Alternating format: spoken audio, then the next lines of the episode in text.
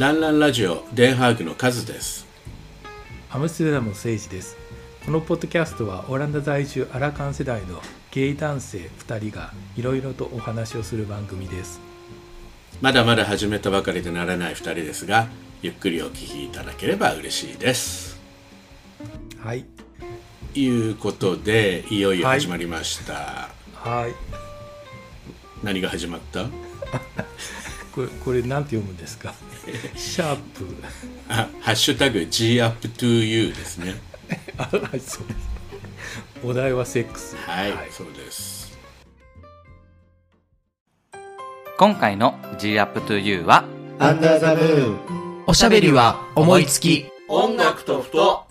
カウチポテトブラザーズゲイルチャーキャスト Gay Bar Tamagawa Season 3最終便に間に合った0時ちょい前のゲさよなら、今日。新宿ナンセンス大事な時にあんたはいない。大福ビスケット台湾駐在独身ゲイリーマンの独り言。台湾の彼と日本の僕。チャンネルの窓捉えろインザスカイ虎の色から狐。ケイトコケのニュースとねえ一歩踏み出してみない？日が子0時50分。ひとものラジオラジオ風トークバラエティマーガレットと一緒。まるまるゲイのおかわりどうですか？真夜中にゲイ。やだ姉さんの腰振る夜に。夜の雑談。つまみ食いチャンネル。ライオンとアサコのロッカールーム。らしくあるラジオ。ラテン女と日本人ゲイの語り口フィエスタランランラジオ。肋骨パキオのパキラジ。おじさん二人 No way to say 生活以上31番組でお送りします。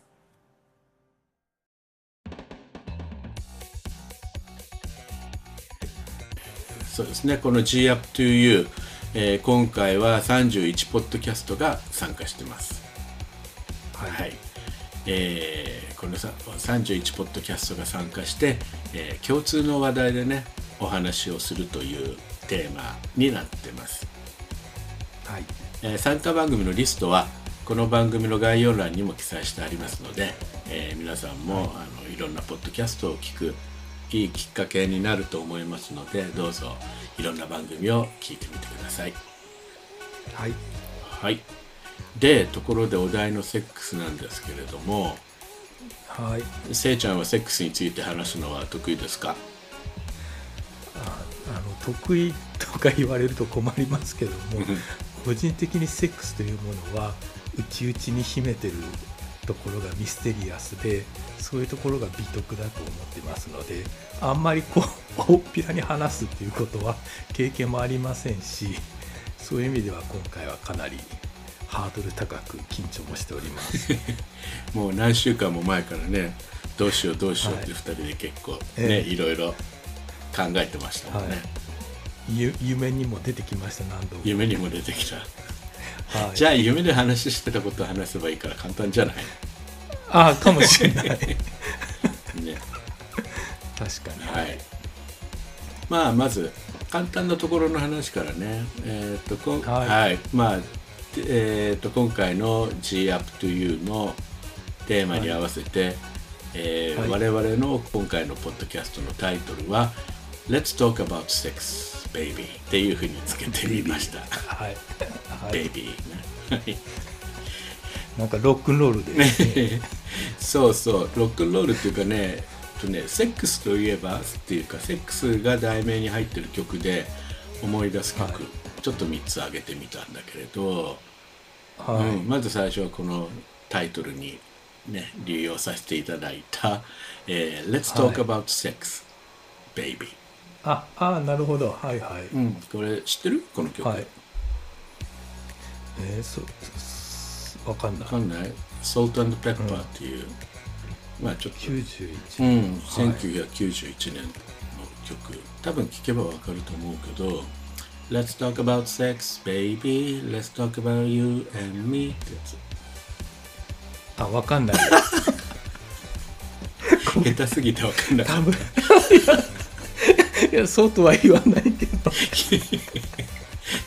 もうちょっとなんかこう金銭に触れるものあるかなと思ったら全然多分知らないと思うえ知らない Let's talk about sex baby Let's talk about you and me Let's talk about all the good things all the bad things that baby ってやつ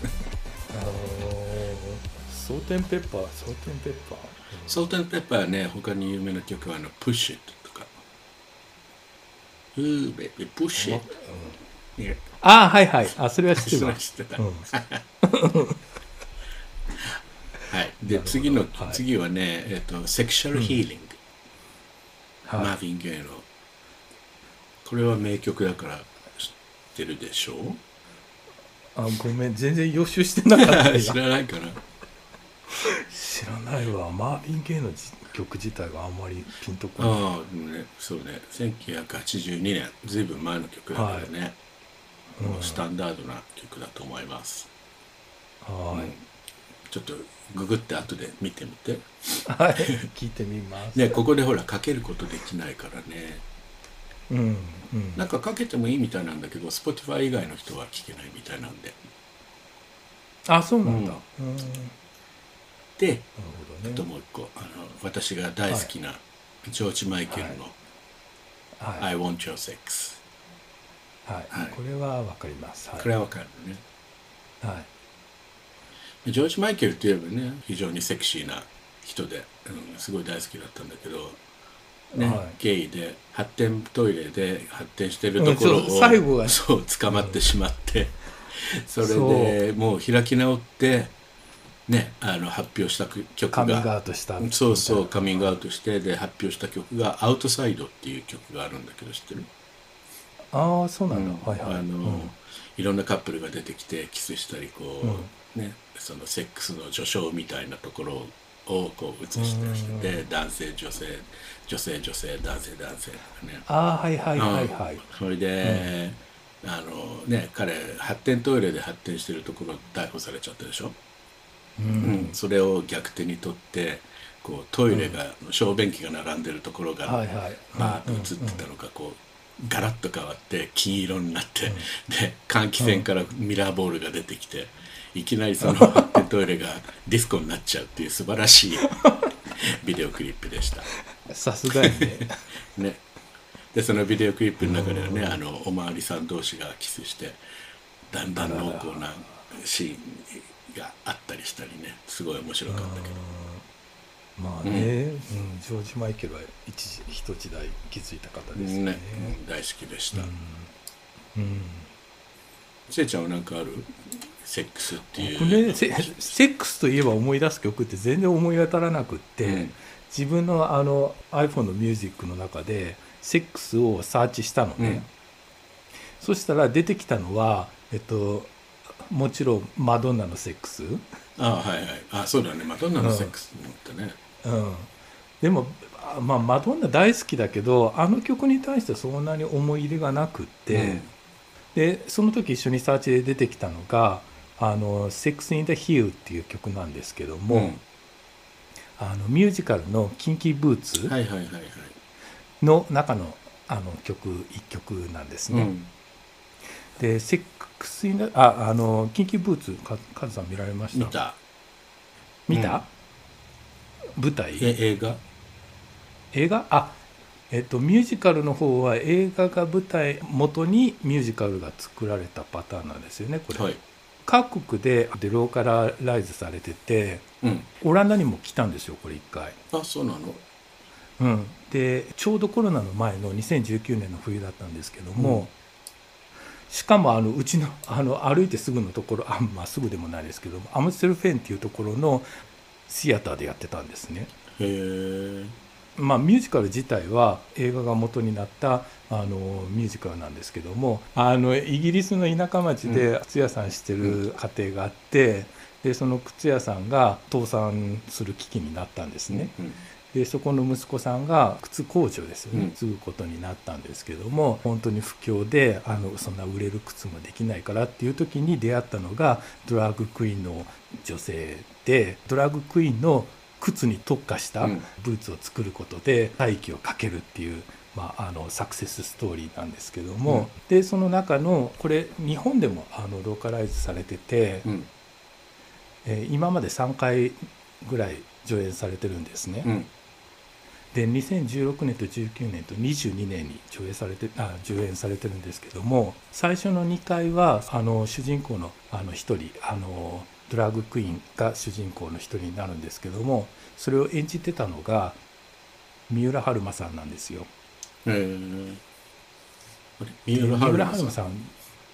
ああの自死なさったああそうだよね、うん、ですよね。でか彼自死されたのが2020年でその前2回は、えっと舞台の中でその主役のあ一人であるドラッグクイーンを演じてらっしゃったんですね。であの主役の歌うあ黒人っていうかあのドラッグクイーンの方が歌うのがこの「セクシー・ダ・ヒール」っていう曲が、まあ、一番メインの曲なんですけども、うん。あなんかちょっと思い浮かばないから聞いてみよう探して。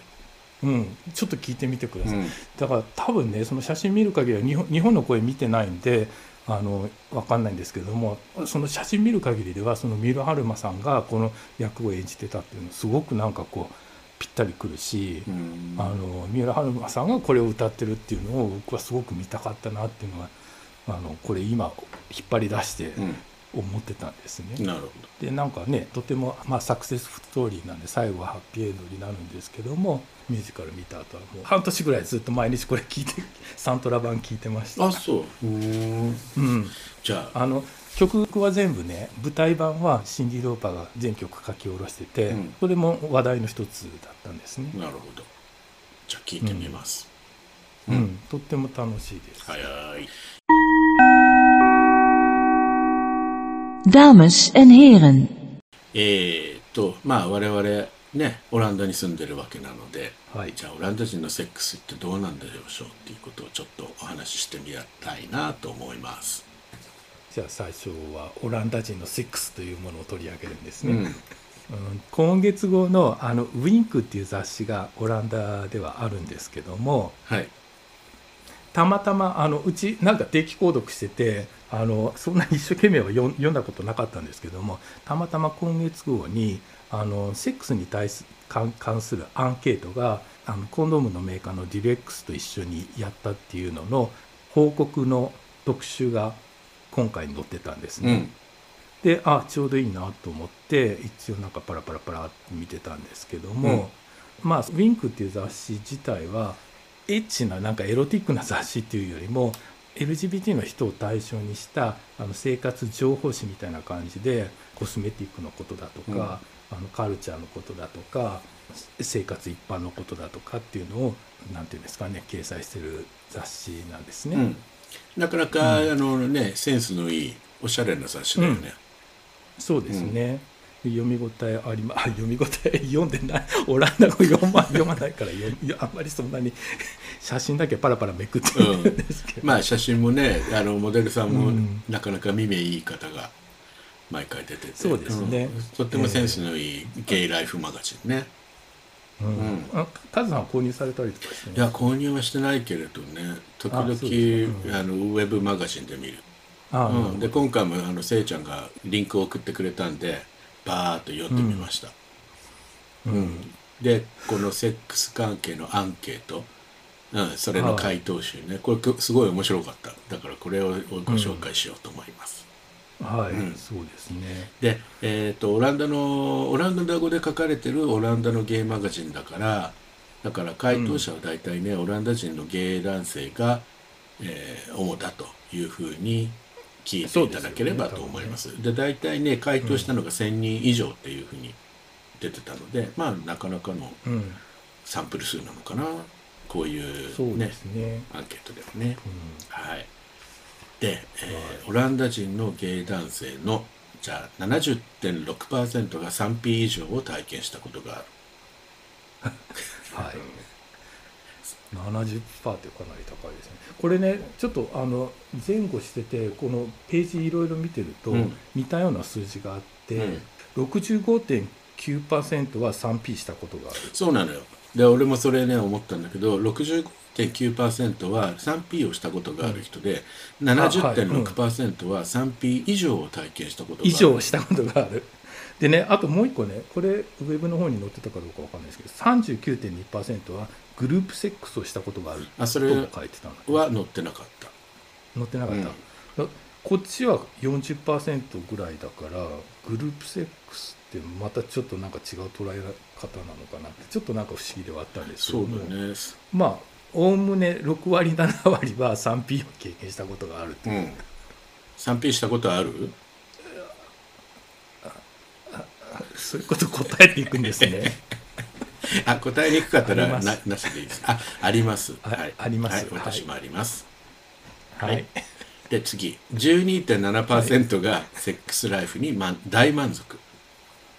でもこれ、うん、54.1%はもっとセックスの回数を増やしたいと思ってる、はい、で45.3%はセックスにもっとアドベンチャーを求めたいと思ってる、はい、24.8%がもっとセックスについてうまくコミュニケーションを取りたいと思っている、はい、まあ、なかなかうまくねあの話できないとかなかなかうまくこう、うん、表現できないってことなのかな、うん、で19.5%がもっと性欲があれば良いのにと思っているんだって。ああ性欲がないからできない。っねどういうことなんだろうね。これちょっとよく。でもねこれ 12%12.7% が大満足っていうのはなんかちょっと低いような気がしません？うん。もっと高いような気がするんだけどね。だでもほらその次にあるさあ54.1%がもっとセックスの回数を増やしたいと思ってるっていうことはやっぱちょっとやり足りないなと思ってる人が多いんじゃないの、うん、ああなるほど。そういうことか。はいはいはい、うん、足していくんだ。ね、うんそれとか45.3%はもっとアドベンチャーがあってもいいと思ってるんでしょ、はい、だったらね12.7%がセックスライフに大満足。大満足ね、うん、えー、ね少なくてもおかしくないかも、うん、はい。で次はねセックスの時の自分に自信を持っている人はなんと48.5%もいるんですよ。すごいですよねこれね。オランダ人なかなか自信家だよね、うん、でそのうちそのうちじゃないか。14.7%はとても自信があるんだって。これ上乗せするってことだよね多分ね。うん。だ65%ぐらいはすごくポジティブに捉えてるわけですよね。そうだからこれね書き方だと48.5%はね、自信を持っている。と、うん、でそれに並べて14.7%はとっても自信があるって書いてあるからだから別なんだと思うよ。48.5%の中の14.7%じゃないと思う、うん、このでも10%強の10%ちょっとのこの人たちはあのさっきのセックスライフに大満足っていう人たちとなんか重なってるような気がするそうだね。とても自信があるっていう人たちね、うん、うん、なるほど、ね、まあでもね、皆さん自信持ってらっしゃるっていうことでよろしいんじゃないでしょうか、ね、うん、でその逆に、えー、自信がない人たちは、セックスの時に自信がないと思う理由は、うん、59.4%が自分の体に自信がないからだって。はい、うん、そういう方も多いんですね結構。ね19.2%がセックスのパートナーとのコネクション、うん、まあ、これ絆とか一体感とかそういうことだと思うんだけど、うん、そのコネクションを感じるのが難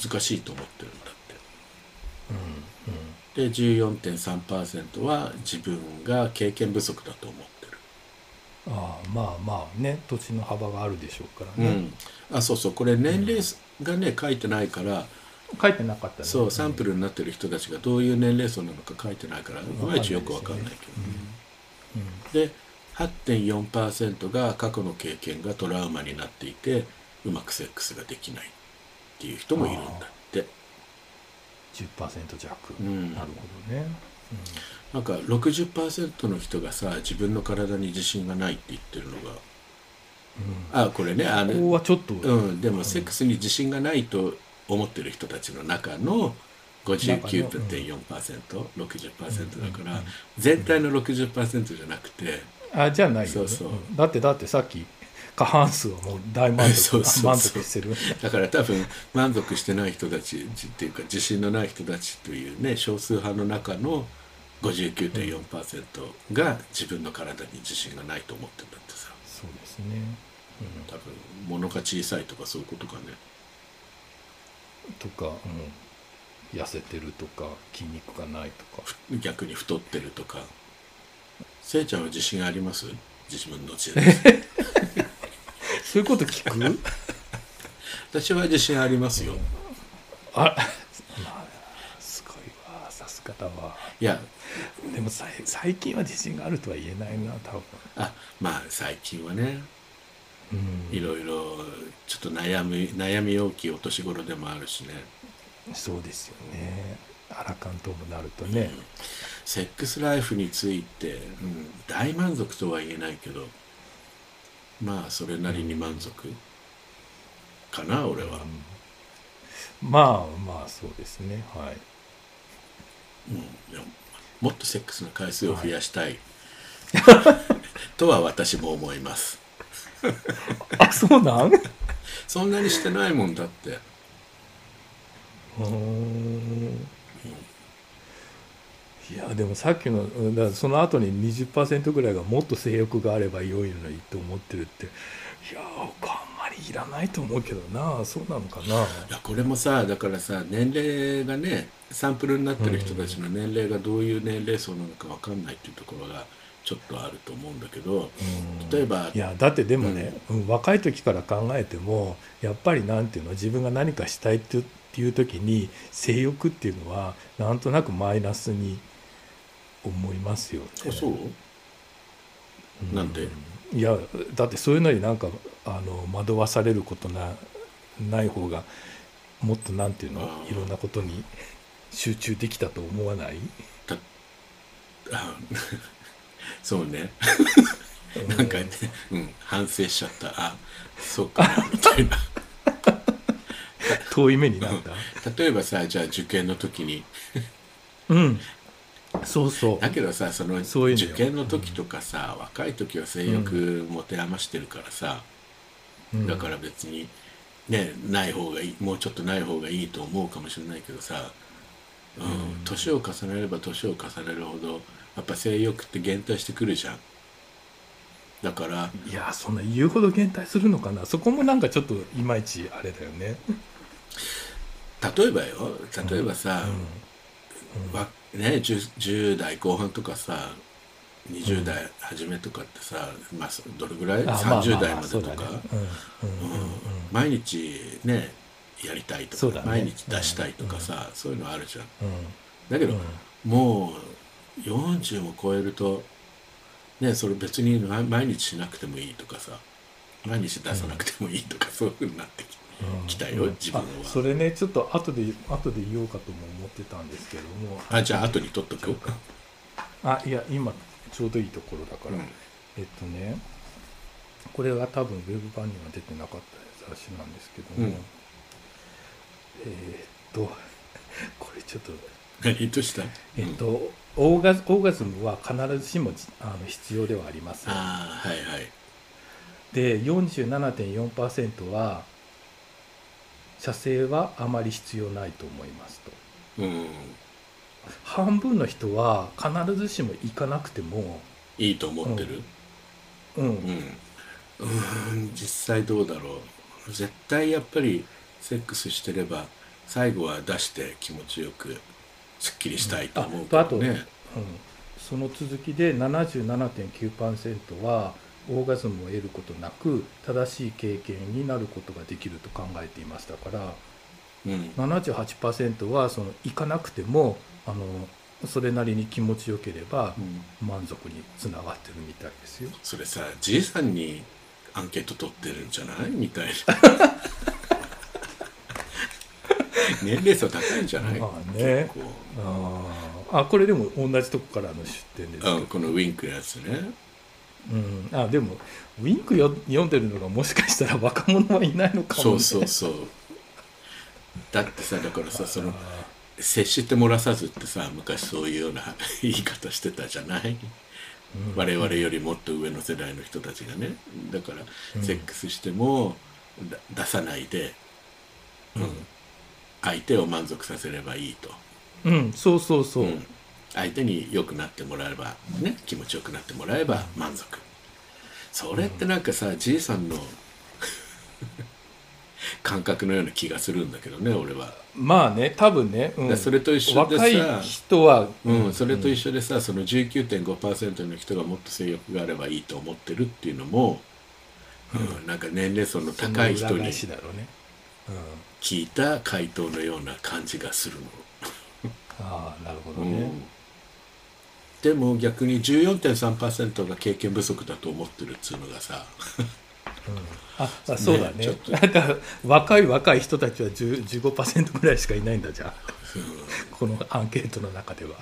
あでもそれはセックスに自信がない人ね。ああそうかそうか、難しいね。難しいよね。生のデータがないとねうん。うん。とその8.4%が過去の経験がトラウマになってセックスがうまくいかない。これね俺ちょっと思い当たるところがあるんだよね。それは具体的にお聞きしてもよろしいんですか？具体的に言うとなんかすごく生々しくなってしまうのでオブラートに包んで話しますけれどまあはい。ねちょっとした事故があって受けをやった時に、あそう。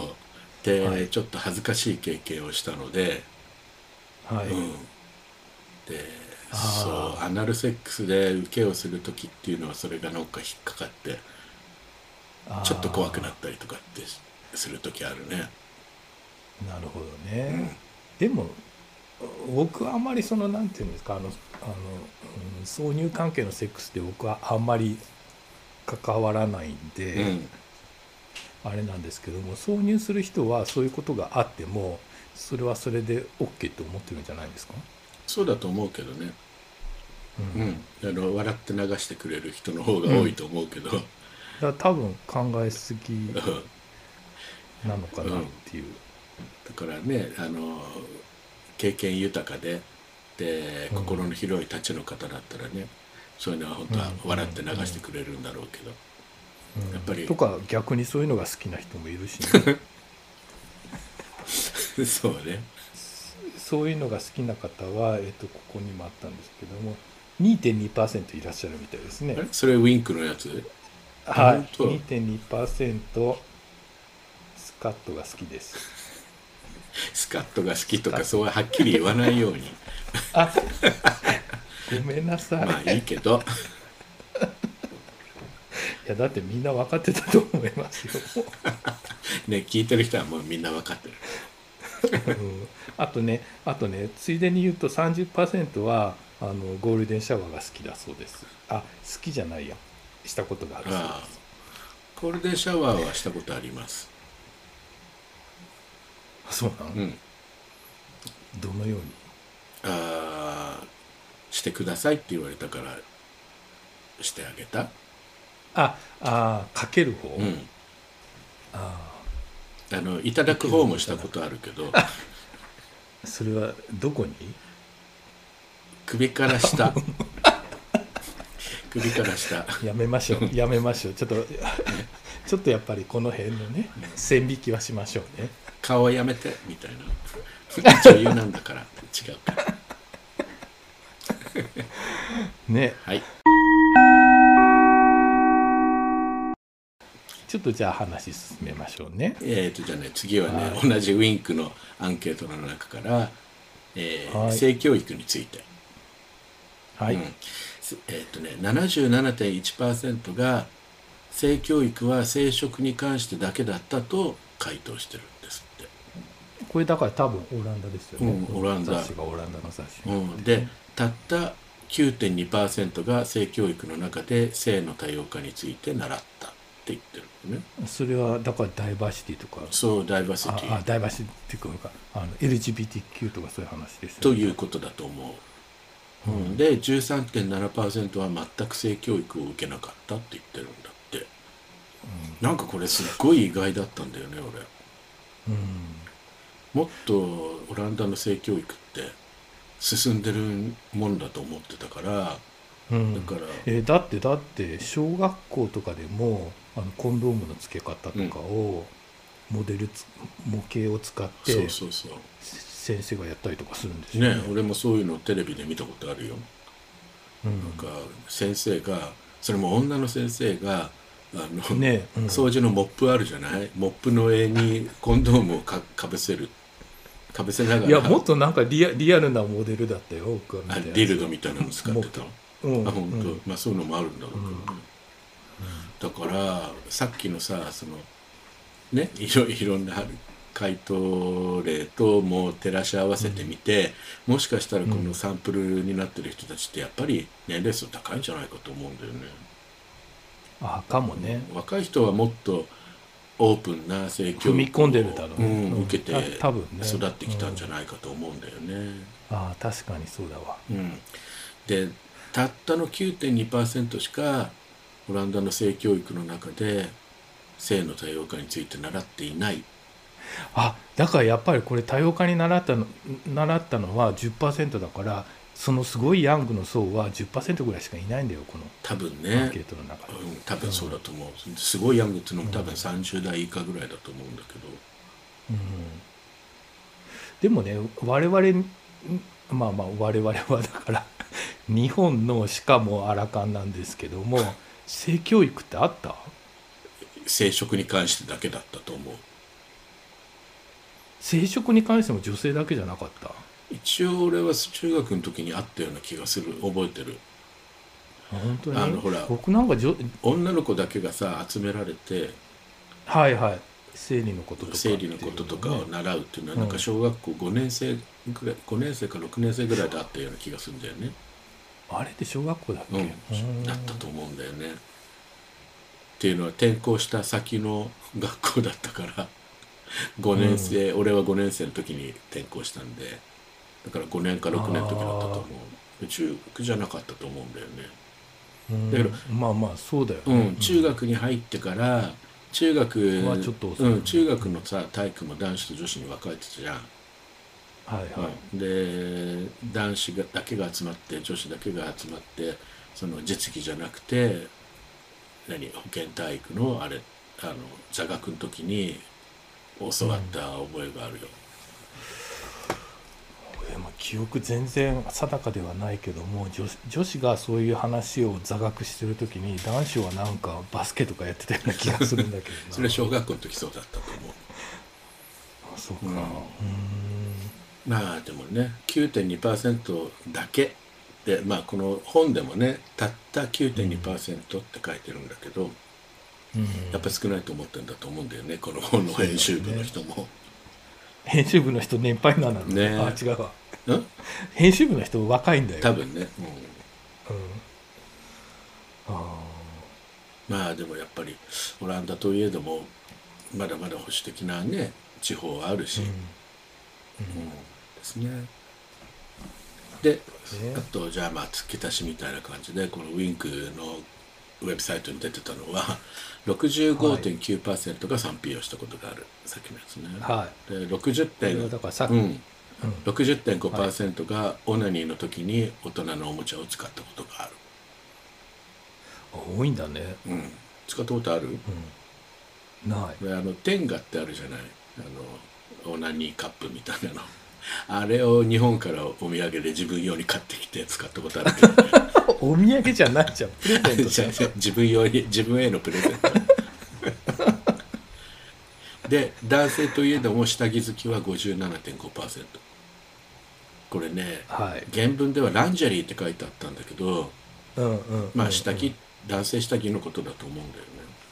そうだね多分まあちょっとセクシーな、うんし例えばケツ割れとかそういうもんだと思うけど、はいああカズさん好きそうですねその辺ね。ああふんどしとかね。はい。で、えー、と22%がセックスの時に相手からの希望でアンセーフセックスをしたことがある、うん。ね立ちの人からこう生じゃないと嫌だって言われた受けの人かな、って感じでね、あと57.2%が愛情とセックスは切り離せないものだと思っていない。のね、だから逆に言うと57.2%は愛情とセックスは切り離せるものだと思ってる、うん。まあそうじゃないかなと俺は思うけど、私もどっちかってこれはだからねあの多分後で話出てくるそのオープンリレーションシップとかにね、うん。そう。そうねつながる話なんでしょうね、うん。でまた違うサイトもね俺ちょっと見つけたんだけど。あごめんちょっと待ってちょっと待って、はいその前に、うんえっと、雑誌の方だけで出てたやつちょっとピックアップするね、うん。ちょっと意外だったところで公共の場所でエッチの話。あはいはい。パブリックスペースでセックスしたことあるか、うん、パブリックスペースでセックスしたことがある59.9% 60% ですね。そうですね。職場でセックスしたことがある。21.8%うん。職場でオナニーしたことがある。42.2%うん。近所の人とセックスしたことがある。19.5%この辺なんかちょっとなんかショッキングだったんですけど5人に1人が近く 家の近所の人とセックスしたって ありえますかね？うーん。ね職場でのエッチもえうん。5人に1人。うん。職場でのマスターベーションは2人5人に2人。うん。そんなもんなんですかね？うん。そんなもんなんじゃない？なんか。あそうなんだ。ちょっとこの数字はちょっとえそれウィンクのやつ？うんうんそうそうじゃあゲイ同士雑誌に出てゲイ同士でゲイセックスしてるってことだよね。はいはい。あそうだよ。あのゲイ対象の、うん。このだから、うん、とウェブには出てない、うんうん。雑誌にあの詳しもうちょっと詳しく出てる。なんかさ男女だったらもっと職場でのセックスって多いかもしれないよああかもしれないね。でもね男性同士で、うん、職場でセックスしちゃうってすごいね。2割そうだね。お隣さんはなんとなくわかるような気がするけど。ええだってお隣さんとある？いや俺ねそういう話聞いたことあるのよでアパートで。あカズさんのお隣さんの話をしてるのかと思っうちの隣もゲイカップルなんだけれど。で、俺が住んでるアパートって13世帯ぐらい入ってるんだけどそのうち半分以上がゲイなのね。あゲイレズビアンなのね、うん、だからそういうア特にアパートだとそういうところ多いと思うで前にオランダ人の友人がそれ自分のアパートの中で何人かゲイがいるからっていうんで,、でそその中の人たち何人か呼んで自分の部屋で乱交パーティーしたことがあるっていう話を聞いたことあったから、同じアパート内で？そう。へへえとか思ったんだけど。えちょっとびっくりやねそれ。うん、である時そういうようなパーティーに私も呼んでいただいたことがあってままた違う人だけど、うんうん。そこに近所に住んでる人っていう人が来てたっていう思い出もあるので。それで。ももしかして、うん。ゲイだけじゃなくてストレートの方々もそういうなんかスイングみたいなことしてるのかなもしかして。そういうのもあるかもしれないよね。ああそうですか。はい。なるほどちょっとじゃあ次の話題ですけどね、同じくウィンクなんですけどもセックスの定義について、はい。セックスは挿入とかうんをすることによってセックスとカウントすると思うのは8.9%なんですああこれウェブにも出てた。あ出てた？うん、で35%はあの主因？だから手でこう、うん。たあの出させてあげる。ちょっと待って今何て言った？衆院主因って言いません？昭昭和時代には言ったよね。きっとね。それなんていうの？ハンドジョブ違う。ああそんな日本日本語で。和製英語だねきっと。うん。まあだからマスターベーションしてあげるってことだよね。うん、だだからそれをセックスセックスとカウントするっていうのは35%、うん。うん。で 30%30.8% うん。は手を握っただけでもセックスとカウントするんだって。30.8%でしょ？はい。そう。だからさ俺これいまいち意味が分かんなかったから話題に乗っけなかったのね、あそういうことなんだ、うん。ああでもそうじゃないの、うん、そうだとそうだよ。だ書いてあることには確かにそういうふうに書いてあるんだけど、え？とか思ったわけ。でまあ、挿入を伴わないとセックスとは呼ばないって言ってる人が8.9%そう。それもすごいよね。低いよね。うん。でもこここにはキスのことは書かれてなかったんだよね。多分日本人的にはキスってか結構線引きの時に出てくると思うんだけど。だってキスはここは挨拶じゃん。いやでもほらやっぱりその口あ当てるのはあのスペイン人のあの スペインのサッカー協会じゃないけども タブじゃない？あまあね。ベロチューってやつだとね。でも手を触っただけでもセックスになる？手を触ったっていうのは多分握ったかな。あうん、に握るとかじゃないかなどうでしょう？セックスの定義。手握ったとか手をこう組んだとかそれだけじゃセックスとは呼べないんじゃないかなと思うんだけ僕が考えるのは性感染症じゃないですけどもそういうリスクが伴うのをカウントすると思うな。だからそのあの、粘液が移動しますみたいな感じ。うんうん。うん。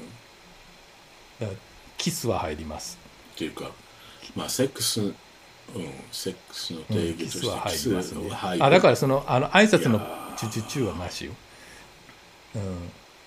ベロチュはアウトでしょう。ん、セックスの定義と思うのはやっぱり服を脱いで裸になっていたすこと。ああお服を脱ぐのはあんまりいいかな。もしくはまあ全部服脱がなくても局部は出してお互いに気持ちよく、お互いにでもないか気持ちよくすることがでもそういう意味ではその例えば浮気をするしないっていう時のコンタクトとセックスっていうのとではちょっとやっぱニュアンス違う違うよね。ああそれもよく言われる話だよね、うん、挿入しなければセックスじゃないんだから浮気してないとかさ。男女のカップルでも男性がそのあのマッサージに行きましたと。うん。で、うん、今今なんていうの？ソープランドとか言わないんだよね。なんていうんだっ今。うん、であの本番やっちゃいましたと。それを、まあそれはまあ浮気になるのかな。それはセックスではあるけども僕はなんかそんななんか積極的な浮浮気ではないと思うのね。やっぱり例えばその、あの電話番号交換してもっと会いましょうとかってなんかこう感情的に移入していくのがそのう浮気だと思うのね。まあ浮気とカジュアルセックスは違う。うん。とは俺も思うけど、だす。うん、浮気ってそうだな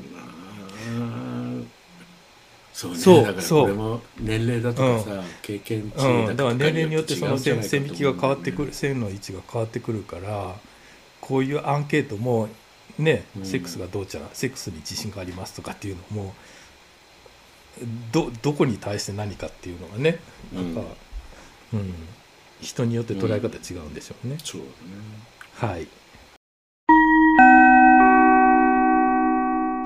はいえっとねもう一つ僕が見つけたはい。サイトのお話をしてもいいかな、えっとね大人のおもちゃのネット通販サイトがやった調査結果みたいなんだけれど、多分アンケートの対象は男女ともで、で、うん。セクシャルオリエンテーション例えばゲイストレートとか、そういうことについては明らかではないんだけれど、うん。まあ、ちょっと面白いなと思ったの。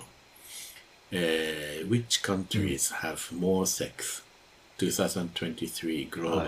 sex? 2023 Global Sex Statistics、あのまあ、どの国の人たちが一番セックスをしてるか、2020 2023年大研究みたいなやつ、でこのサイトの出だしのところでね結構衝撃的なことが書いてあったの、うん何かというとあの素晴らしいセックスをするための要因は感情や情熱や魅力、ね、それぞれが感じる魅力など、ええ。いろいろとあるけれどあまりのあの考えられていないことはロケーションであると、はい。ね、その場所による、国によるとかさ。まあだからこういうタイトルがついてて、その正当化をしてるような、は 文章なんだけどそこでオランダではヘルシーなセックスライフを楽しめる可能性が高いが、逆に日本ではその可能性はとても低くなる。なんでいきなりそんな名指しになるのかな？それは、うんなぜかというと日本人は他の国民と比べると大幅にセックスに関してアンハッピーであまあ、るそれは、あちこちで出てくる場合ですよね。そうで日本人に関して書かれてたことが、日本は唯一セックスライフに不満の人が満足の人を上回上回っている国である。で日本人はたった34%の人たちだけが毎週セックスをしている。で日本の平均労働時間は世界で一番長いので、セックスに費やす時間が少ないと思われる。うん。うん。なんかね、まあそうです、うん。そうでしょうっていう感じなんだけれど、ね、日本人がセックスしないっていうのは非常に有名な話だよね。うん。うん。で、このアンケートの中で、うん。オランダはどうかっていうと、セックス満足度は、オランダはね、世界第6位なの。高いですよね。うん。うん。で、えっ、とね、国別にその国の人のセックスの特徴を書いてあったんだけど、オランダのうんね、その特徴としては、64%のオランダ人は自分の性的ニーズや欲望を主張することに自信を持っている。きのやつとなんか重ならない？うん。あ、だって結構似てるよね48.5と14だから、でも50、62、63%は満足してるんだよ。あ、満足か。あ、でもそれはほら、自分のセックスライフに満足してるってことで、この、これは64%のオランダ人は自分のセセクシャルドライブについて主張することに自信を持ってるんだって。はいはい。ちゃんとはっきり言えますってことう。うん、で、その次に22%が自分のセックスライフは素晴らしいと感じている。比べて低いよね。あ、じゃあ、ゲイの人たちの方が、まあでも、満足度高いのかも。せ満足度高い。うんで、2008年の統計なんだけれど、例えば、じゃあ、ワンナイトスタンドの数とか、セックスのライフスタイルの回答とか、うんセックスパートナーの数の統計から割り出された、これね、日本語に直しにくいんだけど、プロミスキュアスってさ、モノガマスの反対で、一人だけのセックスパートナーじゃなくて、何人かいるってね。乱行が好きな国っていうと、ちょっと意味合いが違ってきちゃうんだけれど、まあ、あの、いろんなパートナーを持つことがあるという国の順位では、オランダは3位なのよ。で、それに比べて、2022年の統計で、セックスをしない国のトップ10は、1位が堂々の日本、はい。で2位がシンガポール、あ3位がインド、なんか、4位がインドネシア。アジアの国片っ端から上げてますって感じだよね。はい。そうなんだよ。6位がマレーシア、7位ベトナム、8位台湾、9位スウェーデン、10位チャイナあ。、逆に言うとタイはいいんだ。タイはたくさんしてるんじゃなフィリいピンとか。でも、これちょっと、うんおかしいなと思ってるのは、インドはさ、他の国、他の統計だと結構セックスしてるんだよね。うんうんこの俺俺が見た統計では少ない方になってるんだけど、他の統計では多い方になってる。ちょっと謎だね、じゃあ。うんでも日本だけやっぱかけ離れてるよね。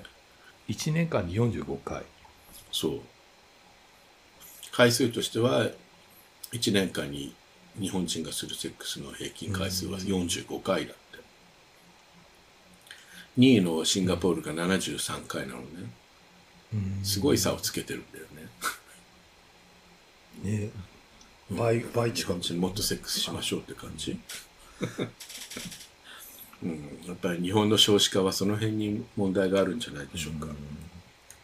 少子化問題。ねっていうかね、あの、ば、ば、場所的な問題もね、日本はあるしね。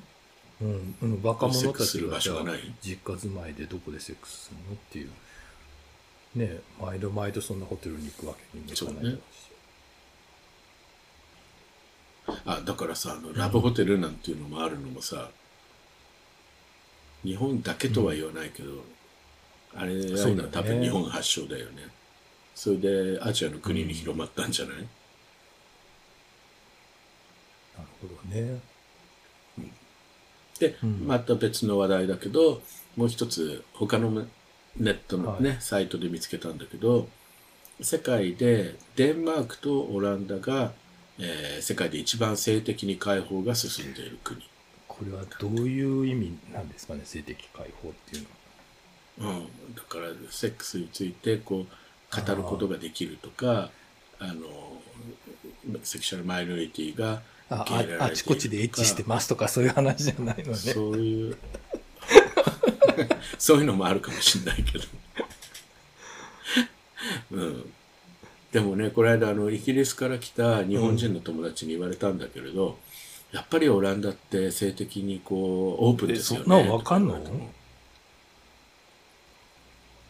やだからどうしてそう思ったの？って聞いたら、いややっぱりなんかこうなんだっけななんつってたっけな。本えー、と本屋さんとか見て、なんかあん、うん、そう思ったとかなんかセックス関連の本が多いなと思ったとか普通に並んでえ並んでるなとか思ったとか。うん、あと飾り窓とか行ったからでも飾り窓なんか今どこの国でもあるんじゃないかな。ドイツもありますよね。ベルギーもあるし。うん。俺行ったことないからわかんないけど、ベルギーはあるのは聞いたけど。オランダってだって、見たけど。なんだっけ。レッドライトじゃなくてブルーライトもあるでしょ？見たことないけど。あら？見たなんか噂はでもよくない。男の人が欲しければブルーライトのところに行き行くとかってなんか聞いたことあるけど。わかんない。そんなのある？冗談で言ってんのかな。だって男性、そうだよ。男性同士の場合別にお金払わなくたってセックスできるじゃん。十分。お金払ってサウナとか行ったとしてもさもうあの、ほら、だってダークルームとかちょっとやっぱりショッキングだったもんね。あ、最初見た時？普通のバーの上にああいうのと、であのさっきのウィンクの中でもあのせあのこういうこぼれ話みたいなのがあってダークルームに行ってあの、うん。一戦交えて出てきたらあやその相手の若者がオフィスの同僚でよく知ってる人だったとかっていうのが書いてたけど そうやっちゃった会っちゃったっていう感じねしかも暗いから分かんないから。うん。うん。あ、やっちゃったのか。そっかそっか。こぼれ、うん、いや、でもさ、俺も、アムステルダムのサウナ、ゲイサウナに行った時にさ、あら。上司に会ったことあるよ。やんでお互い認知したの？お互い認知したっていうかさ、うん。突然後ろからさ、自分の名前呼ばれたの。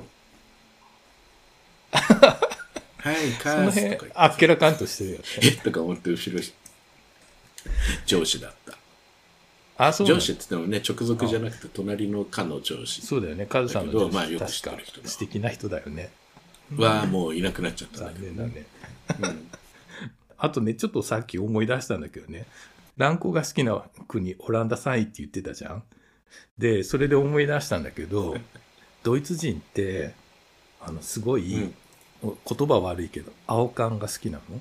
でそれはだからうんゲイに限らず男女とかもそうそうで、うんアウアウトドアライフ。あの多分あのなんかのポルポルノ サイトかなんかでパーキングとかっていう、あのササーチをしてもらったら多分そういうのってドイツのゲイフィルムがバババババンって出て出てくると思うんだけども、ドイツ人好きなんだってそれそれが。でほら、あの、夏場はいいけど、もう今そろそろこの季節とか冬場になってくると、もうあの木が枯れて、その、あアウトドアのそういうライフはもう季節終わっちゃうじゃんになると、うつ病になるドイツ人ってすごく多いって聞いたことがあるんだね。でもそれだけじゃないだろう。いや、そうなんなんかほら、冬になると暗くなるからさ、ただそれだけで日照が少なくなるから。ああ、まあ、それももちろんうつになるんじゃないの？それあー外でセックスできないからうつになるって。それ多分オランダ人が悪口だよね、多分。うん、おかしいけどね。笑っちゃうけどね。それを思い出しました。はい。はい。